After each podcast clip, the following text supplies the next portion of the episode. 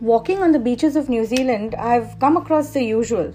Uh, you know, seashells in a variety of shapes and sizes, empty crab shells, um, kelp, you know, as, as we know it, seaweed, um, solidified sea froth, and lots and lots and lots of smooth, beautiful driftwood that that is littered on the beaches that local artists sometimes uh, pick from the beach and they use in their mixed media artwork. I've often seen these artworks sold uh, in the farmers markets on Saturdays.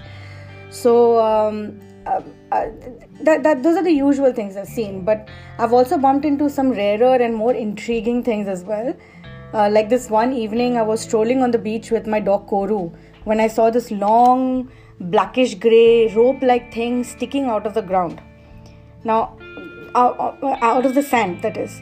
So I edged in closer to inspect it and I realized that it was an organism and it was not a man made rope or anything of the sort. Initially, I thought it was a snake, but I then realized that New Zealand does not have any land snakes and there are only two species of sea snakes. One is, um, I think it's the banded yellow lipped sea krait, and the other one is the yellow bellied sea snake. But the thing that I was seeing here was neither banded nor a krait of any sort, nor was it yellow bellied. It was literally black, blackish grey. It had no markings on it whatsoever. So, after staring at it for around 10 minutes and wondering, wondering, wondering, that's when it struck me. It was a stingray. You know, a stingray. That's the only thing that made sense. It was in all probability a stingray that got washed ashore and buried under the sand um, and probably it, it, it may have died in the sea and then got washed ashore or, or it may have been washed ashore and then it died there when it got buried under the sand. I don't know but it was literally buried under the sand with only the tail portion sticking out. So i really wanted to dig it out to confirm my suspicions but after what happened with steve irwin i didn't want to take the chance. I didn't want to take any chances and i just walked away from it. Also on an evening walk with koru he stumbled on this spiky lump on the beach so, on closer inspection, I noticed the big, wide eyes staring back at me as I looked at the thing's spiky exterior, and I was absolutely thrilled. It was my first encounter with an actual pufferfish. It was dead, but still, I mean, I had only read about them in books and seen them on TV, and I've always wanted to see a pufferfish up close. So, nature's defense mechanisms are absolutely fascinating. The pufferfish, which is also known as a blowfish or a porcupine fish for obvious reasons, has a deadly neurotoxin in its flesh and internal organs. It's called tetrodotoxin. And some people say it's even uh, uh, 1200 times more powerful than cyanide. So it is basically fatal. It's a sodium channel blocker, so it paralyzes the muscles even as the victim is fully conscious. So when it when this puffer fish, you know, when it, it looks like a normal fish and you can't see its spikes when it's in, in its normal fish shape. But when it senses danger, it puffs itself up like a balloon, making the spines visible so that any predator that tries to eat it will stop. Um, given that Japan and New Zealand share the same ocean, it is normal for pufferfish to inhabit these waters and wash up occasionally. In fact, um, in, in, during the during summers, um, in the southern hemisphere, um, pufferfish can, can wash up um, in large numbers in uh, in uh, New Zealand. So it's happened before.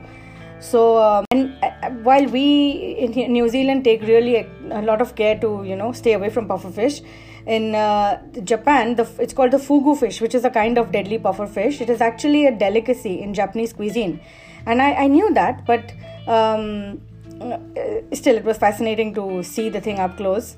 And uh, it has to be prepared in a very specific way by licensed chefs to remove the toxin before it is served. Because if it is incorrectly prepared the soup which is known as fugu chiri or even sashimi fugu it can cause death in 24 hours. So if the person survives the 24 hour period then he usually lives but only after being in a coma that would last several days so, given my deep respect for these denizens of the sea, I was I was extremely uh, happy to have come across one in in real life. I wish that it was alive when I came across it. Unfortunately, it was not. But I left him well alone and got on my way. You know. Um, the the last and by far the most interesting beach find was on one of my morning visits to the beach. I happened to see a dark blue purple so it is not it was bluish purplish jelly like cushion like thing on the beach with a mass of ink blue stuff under it. Now i had never seen anything like it and instinctively i reached out to touch it but good sense prevailed as i sensed that that cuddly jelly like thing was more sinister than it looked you know. So i took a picture and i posted it on facebook to resident kiwis asking them if they knew what it was. Turns out that they did because um, uh, they immediately told me it was a blue bottle which is also known as the Indo-Pacific man of war which is a close relative of the very well known and very sinister Portuguese man of war so, although it is not as venomous as its Portuguese cousin, it is definitely venomous. And although it won't kill you like the fugu fish would, it would definitely hurt for quite a while if it stung you. You know? So, and uh, during the summers, um, often Uh, blue bottles wash up in large numbers on in the southern hemisphere no on beaches in the southern hemisphere so that's when people get stung a lot now i read up about it and i got to know two very interesting things first most people me included, mistake it for a jellyfish. When I first saw it, I was like, jellyfish was what came to mind, you know, initially. It is related to a jellyfish, but it is not actually jellyfish. It belongs to a group of very, very, very, very interesting animals called siphonophores. So, a siphonophore is a colonial organism which is made up of many, many small, tiny, multicellular organisms that you can't see with your bare eyes. So, jellyfish, sea anemones, um, corals, they're all examples of colonial organisms that look and function like one organism. I had never heard of living things organizing themselves and existing like this before. I had heard of symbiotic relationships, but actually, tiny multicellular organisms just coming together and existing and functioning like one one creature. It was it was it's almost alien. It's fascinating to say the least. And to me it borders on the miraculous almost. So so yeah i i know life gets busy and more often than not we drown in our routines and our daily goals and our commitments and the grind. I'm the same. Uh, there are days and nights you know where days melt into the nights and nights transform into days and I'm, i i don't know when one ends and the other begins. Uh, but on those rare occasions when i do take the time to just stop you know take a moment and smell the roses or in my case more often feel the sea breeze in my face Things around me take me by surprise and sometimes even take my breath away. I strongly urge you to try it. I know it's hard to step out, very, very hard to step out in the middle of a pandemic and have any kind of, um, I mean, it's it's a new normal. Life has changed very drastically. But whenever you can, take a moment for yourself to stop and observe. There is so much of life pulsing all around us.